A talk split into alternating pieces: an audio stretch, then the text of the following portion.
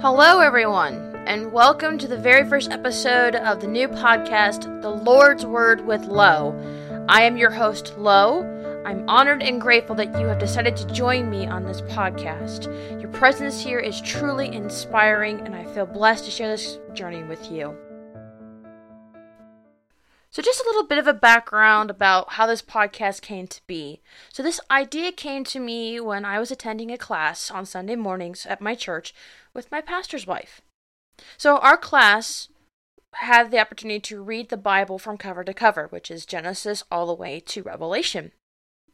And this is something I've never done before in my Christian walk with the Lord. So, in this class, my fellow peers, um, I got different perspectives from them, as well as learning things that happened in other parts of the world during these times of, of the Bible. And then I also got a fresh look at the biblical accounts that I was already familiar with when I was a child.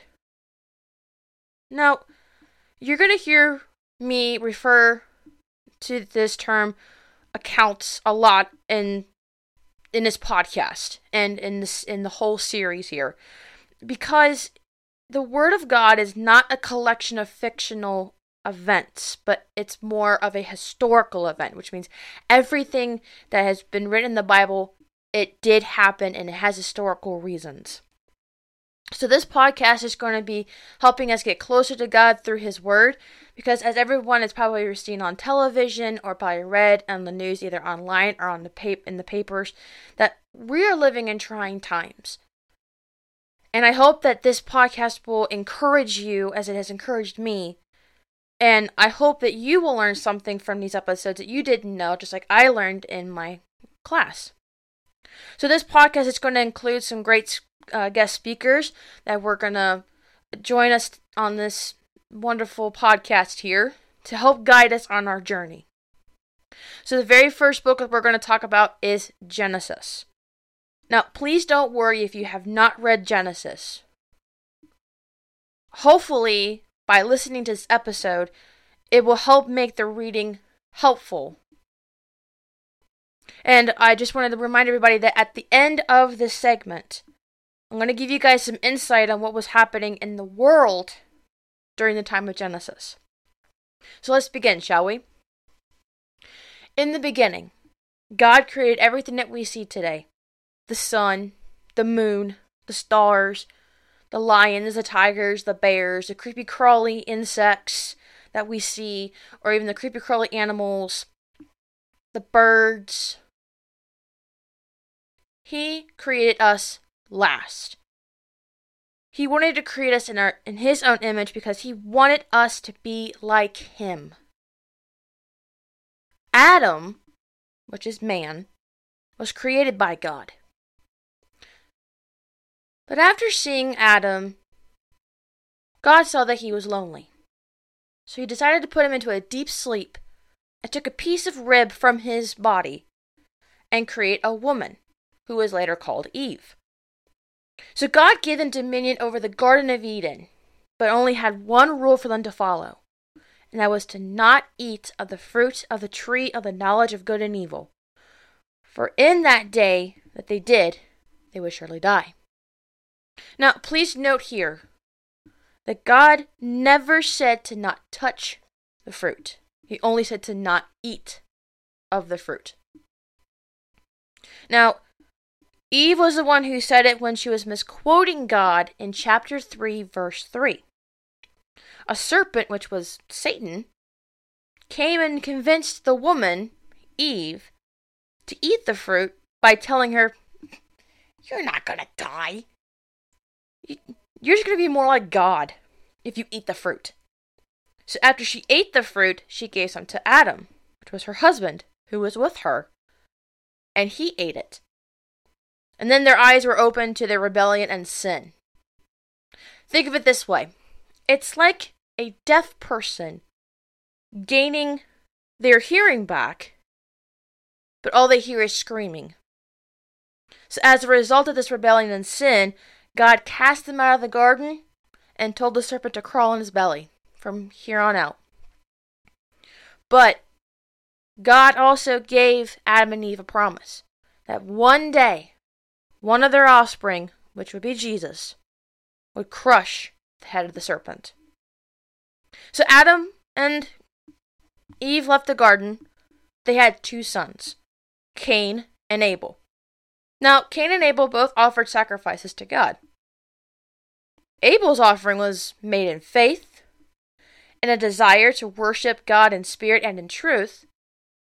Cain's offering, well, see, his was more made out of obligation and just didn't really meet the expectations of the atonement of the sin. It was basically insu- insufficient to Abel's.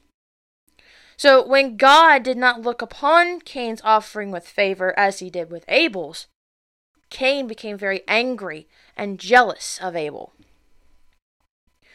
God tried to tell Cain and teach him to do better and get a hold of his anger because of the temptation to sin. But did Cain really listen? No, he didn't. Because he didn't listen, he ended up killing Abel. God was very displeased with Cain and what he had done, and he cursed Cain for his crime. But God gave Adam and Eve another son named Seth to heal their grief and loss of Abel. Now, one of Seth's descendants was Noah. Now, you have to understand, during Noah's time, the Bible says that the human race had become so wicked that God was deeply troubled and regretted creating man. He decided to destroy his creation by flooding the whole earth. But Noah was a righteous man who found favor with God. So God told Noah to build an ark to save his family and two of each kind of animal, both male and female, to start over. So God gave Noah specific instructions for building the ark so it would hold all the animals and his family. Well, you're probably wondering, well, Lo, how big was this ark? Because it has to fill all the animals and his entire family. Well, the ark had three decks. The Bible measures it in cubits, but in my study Bible it says that it was approximately 450 feet long, 75 feet wide, and 45 feet high. So during the time of the flood, Noah has sent a raven and then a dove to check and see if the waters had receded or if, and if the, the if the earth dried up. Well, he didn't get any results until finally on the 370th 70th day the water had dried up and the earth was dry again. Have you ever wondered what the rainbow means when after a, a rainstorm? Well, I'm going to tell you what that rainbow symbolizes. So God made a covenant to Noah and placed a rainbow in the sky as a symbol and a reminder of his promise to never destroy the earth with a flood again. Pretty cool, huh? Okay, so we're going to talk about the account of Abraham and Sarah. Now, this account is all about the foundation of faith. They were formerly known as Abram and Sarai before they were their names were changed. And they were instructed by God to leave their home and to go to a land God would show them. They didn't know where they were going. They just followed God and trusted God. God also promised Abraham that Abraham's descendants would be as the stars in the sky and the sand on the earth. Well, basically, too many to count. You can't count all the stars, you can't count all the sand in the earth. That's just. That's a lot. but as time went by, Sarah and Adam. Sarah and Adam, oh my goodness, Sarah and Abraham were getting older. And Sarah was way past the age of childbearing. Well, Sarah laughed at the, at the notion of having a child in an old age.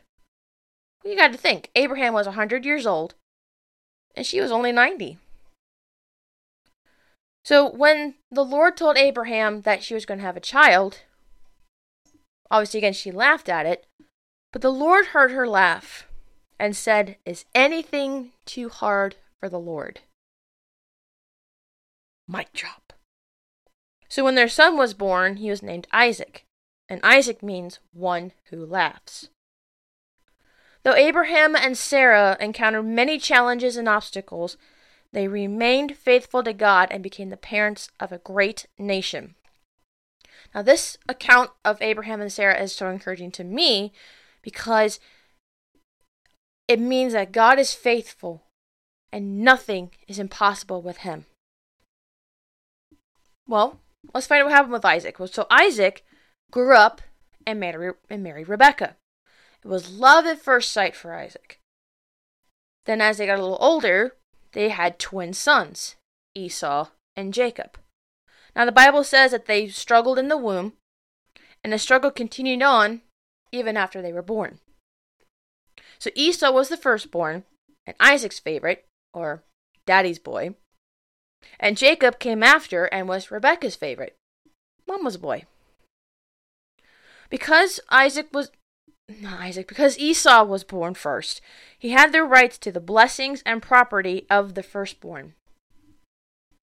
So, one day after a day full of hunting, Esau came home, very hungry. Jacob was cooking stew, and Esau asked for some to be brought quick because he was so hungry. Like, I'm going to die. But Jacob, being very crafty and sneaky, told Esau, Okay, I'll give you your stew. Sell me your birthright. Well, because Esau was so hangry and felt he would die without the food, he foolishly agreed. Now, think about this for a second. Isn't it odd that Esau would trade something so important, which is the birthright, for something so insignificant like a bowl of stew? Ponder for that for just a few minutes. Now, when Isaac was old, his eyesight became so poor that he couldn't see. He called for Esau to give him his firstborn blessing. Isaac sent him to go get some game, or get some meat, and prepare a favorite meal, and then he would bless him. So Rebekah overheard this conversation, and while Esau was gone, she urged Jacob to take Esau's place. So what she did was she prepared the meal and covered Jacob in the hair of an animal, so he would be more like his brother. So Jacob took the me- meal to his father and stole the blessing due to his older brother Esau. Well, when Esau returned, Isaac realized that he was deceived. But unfortunately, he had to tell Esau that I can only give you a leftover blessing. Well, chapter 27, verse 38 says that Esau wept aloud. Esau held a grudge against Jacob and plotted to kill him after his father passed away. Rebecca was told about this this this terrible thing, and she knew that she had to get Jacob away because he also needed to protect that birthright. So Rebecca and Isaac were also unhappy with Esau's choice of a wife because he, they did not choose from their people. He married a Canaanite instead of an Israelite or a Hebrew, which was in their faith. So Rebekah persuaded Isaac to send Jacob to her country to find a wife. She told Jacob that time would cool Esau's anger and make him forget what was done to him.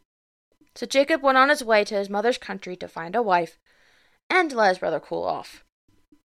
So Jacob traveled to a place called Padan Aram and found the home of his mother's brother, his uncle Laban. He stayed with Laban and worked for him. Laban asked what Jacob would like for wages for his work. Well, Laban had two daughters, Leah and Rachel. From the moment their eyes met, Jacob had fallen in love with Rachel. So he would work seven years for Rachel to be his wife. So, after the seven years went by, Jacob asked for Rachel's hand in marriage. Laban had a big party to celebrate the marriage. That night, Jacob went to the tent where his wife was waiting for him. And the next morning, the deceiver found himself to be deceived. It was not Rachel who was with him, but her older sister Leah. Jacob was very angry. He told Laban he'd worked seven years for Rachel and wanted to know why he had been deceived. Hmm, really? Well, Laban had to tell him it was their custom in their country that the younger daughters could not marry before the older ones.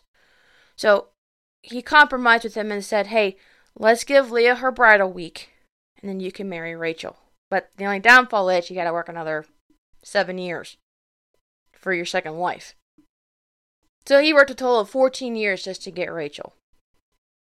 So between them and two other maidservants as surrogates for Leah and Rachel, Jacob had 12 sons Reuben, Simeon, Levi, Judah, Issachar, Zebulun, Dan, Naphtali, Gad, Asher, Joseph, and Benjamin, and one daughter, Dinah.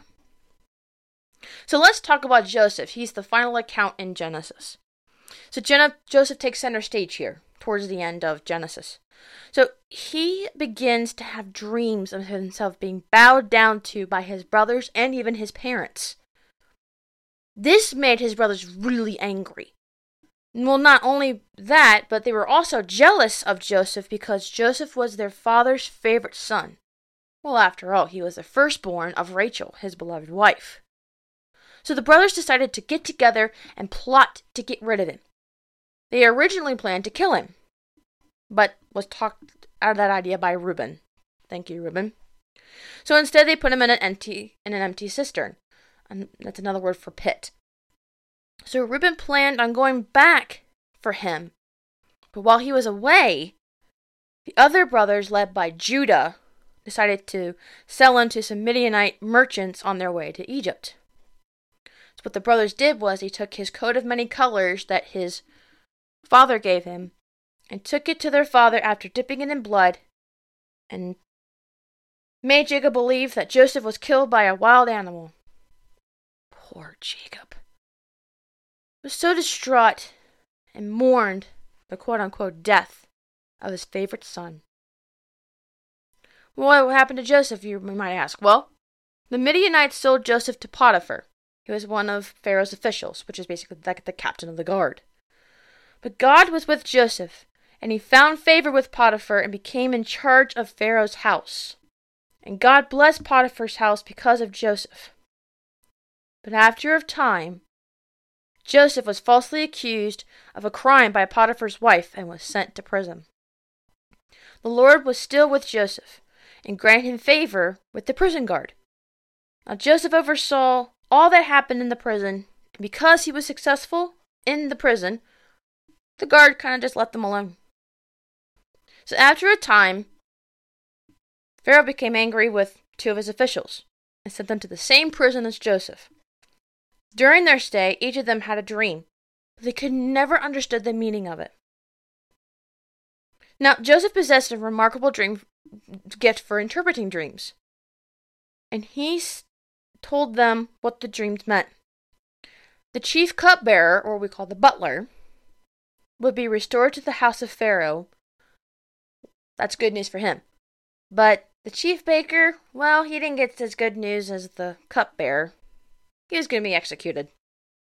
So Joseph told the cupbearer to have them that he's been falsely accused and sent to prison, and men- asked to mention him to Pharaoh when he came when he went back to his place. But the cupbearer forgot all about him when he went back into his position. So some more time went by, and Pharaoh had two dreams that really troubled him. All of his wise men and all of his magicians in Egypt could just not interpret them for him. But this reminded the cupbearer that he had forgotten the man who interpreted his dream and the chief bakers while they were in prison. So the cupbearer told Pharaoh about Joseph, and, asked, and Pharaoh asked for Joseph to be sent to him. So Pharaoh told Joseph about his dreams and asked if he could interpret them. Well, Joseph told Pharaoh he was not able to tell Pharaoh what his dreams meant, but God would give him the, the meaning. So after Pharaoh explained the dreams, Joseph was able to interpret the dreams as seven years of plenty to eat, followed by seven years of terrible famine. He told Pharaoh that he should put someone in charge who could take part of the abundance and store it up for the years of the famine. So Pharaoh kind of liked this plan and decided that Joseph should be the man in charge. chapter 41, verse 37 tells us that Pharaoh said this Can we find anyone like this man? One in whom is the Spirit of God? This Pharaoh acknowledged God. That's huge in the Egyptian history because Pharaoh thinks he's a. All pharaohs think that they're gods. But this particular Pharaoh acknowledged God who created heaven and the earth. So Pharaoh made Joseph second in command, which was the next level under Pharaoh.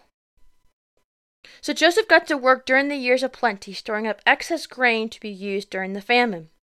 The Bible says that Joseph was 30 years old at this time. So a lot of time had passed since he was betrayed by his brothers. But Joseph needed this time to be prepared for the big job that had that God had for him. God always has a plan. So back home, Joseph's family was affected by the famine. Jacob sent his sons to buy grain in Egypt, but had to keep Benjamin behind because he could not bear to lose another one of his sons by his beloved Rachel. So Joseph recognized his brothers, but they did not recognize him. So he decided to test his brothers to see if they had changed. He accused them of being spies. They were afraid and they tried to explain that they were all brothers, and that their father and youngest brother were at home, and they had another brother who was no more. But Joseph had to tell them that they must bring their youngest brother to him to prove their story. Well, the brothers were afraid and thought they were being punished for what they did to Joseph. So Joseph had Simeon bound and sent the other brothers on their way to bring their younger one. But it took a lot of convincing from the brothers to Jacob to allow them to do this. They brought him to Joseph to prove their innocence. So when they got back to Egypt, Joseph's like, Come eat lunch with me. And asked about their father. He was so moved by seeing his younger brother Benjamin that he had to leave for just a little bit to compose himself. So he then gave his servants instructions to put a silver cup in Benjamin's sack. So after the brothers left for home, they were pursued by Joseph's men and were told to open their sacks because someone had stolen Joseph's cup. The brothers could not understand. They said, well, if one of them had the cup, he should die, and the others would go free or in the other, you know, so to serve Joseph. But the men said that whoever had the cup would go back and serve. The others would be free to go. When the cup was found in Benjamin's sack, the brothers were so upset that they tore their clothes. They just kind of ripped them. They weren't naked, but they were like so upset that they, they they tore their clothes. They couldn't leave Benjamin. They couldn't do that to their father, because he would never get over it. So when they got back to Joseph, they all offered to be his servants. Joseph told them that only Benjamin had to remain, the rest were able to go free. But the brothers explained that the boy's brother was dead, and Benjamin was the only son left of his mother, and that their father loved him dearly. He would not be able to stand his other son being taken away from him. Judah offered to take Ju- Benjamin's place, so that their father would not be grieved. When Joseph heard this, he was overcome with emotion by their willingness to sacrifice themselves for Benjamin. He told his attendants that were there to leave him and revealed himself to his brothers. Well, this, this made them more afraid. But Joseph told them not to be distressed or angry with themselves about what happened. Their intentions were evil, yes, but God took that and meant it for good, so that many lives would be saved, especially during the famine. Joseph told his brothers to go back, grab their father and all their families, and come back to Egypt and live with him so that they can be taken care of by their brother Joseph during the rest of the famine. And that's what they did. Sometimes we can't see the good in our circumstances or how God may be working something out in our lives through his plan. But like Joseph, we should do what is before us to the best of our ability and allow God to do what he does best. Now, as I mentioned, we're going to talk about what was happening during the time of Genesis. So, chapters 3 and 4 marked the beginning of written language. Chapters 4 and 7 saw the birth of the music industry, the use of bronze and iron tools, and the remarkable advancements in farming and um, shipbuilding. Chapters 10 through 12 witnessed the emergence of a, the great civilizations of India, China, Egypt, and Greece under the reigns of Nimrod in Babylon. Chapters 22 and 23 saw the construction of awe inspiring megalithic structures in Sparta, which is in Greece, and the building of ancient pyramids in Egypt. Chapter 25 portrays the chilling ice age and the establishment of the city of Ur falls, while chapter 50 describes the rise of the first Assyrian Empire and the groundbreaking law code of Hammurabi, a descendant of Nimrod of Babylon. These events shape the course of our human history, and their impact is still felt today. Well, guys, I want to thank you so much for joining me on my very first episode of the podcast, The Lord's Word with Lo. I just want you guys know that I am on Facebook. I am on Instagram if you guys want to come follow me and stay up to date with what's going on. If you don't mind, I'd like to pray with you.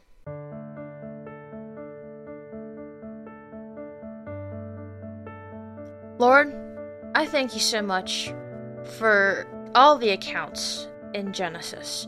From the day that you created the heavens and the earth, the sun, the moon, the stars, to all the animals that we see. But we thank you, Lord, for creating us so we can continue to be like you. We thank you, Lord, for being with us throughout the flood from Noah's time, Lord. We thank you, Lord, for being with Abraham and Isaac and Jacob during their times of faith. I thank you, Lord, for Joseph, for the account of his life. That, well, what was meant for evil, you meant it for good. We just ask that you just let us fall into the plan that you have created for us. We may be taking different paths to that same plan, but we are going into the same plan, which is being in heaven with you. I thank you so much, Lord, for keeping your hand upon us during these trying times of the earth, Lord. I ask that every listener that is with me on this podcast today to protect them and their families, Lord. We thank you so much. In Jesus' name, amen. Thank you all so much for joining me today. I really do appreciate this support from all of my listeners. You have a good rest of your day, and let us read the Lord's Word together.